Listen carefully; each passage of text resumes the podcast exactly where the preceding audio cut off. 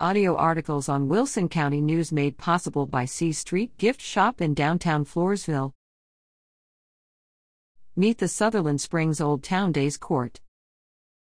The Sutherland Springs Community Association has crowned the 2022 Sutherland Springs Old Town Days Royal Court.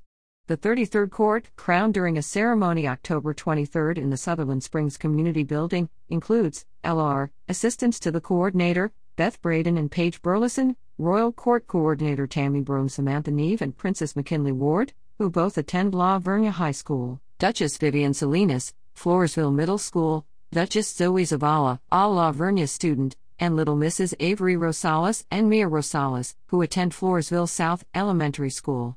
The court members will make their debut this Saturday, October 29th, during the Old Town Days Parade at 11 a.m. Follow the parade to the Sutherland Springs Community Building for live music, festival food, vendor booths, games, and more.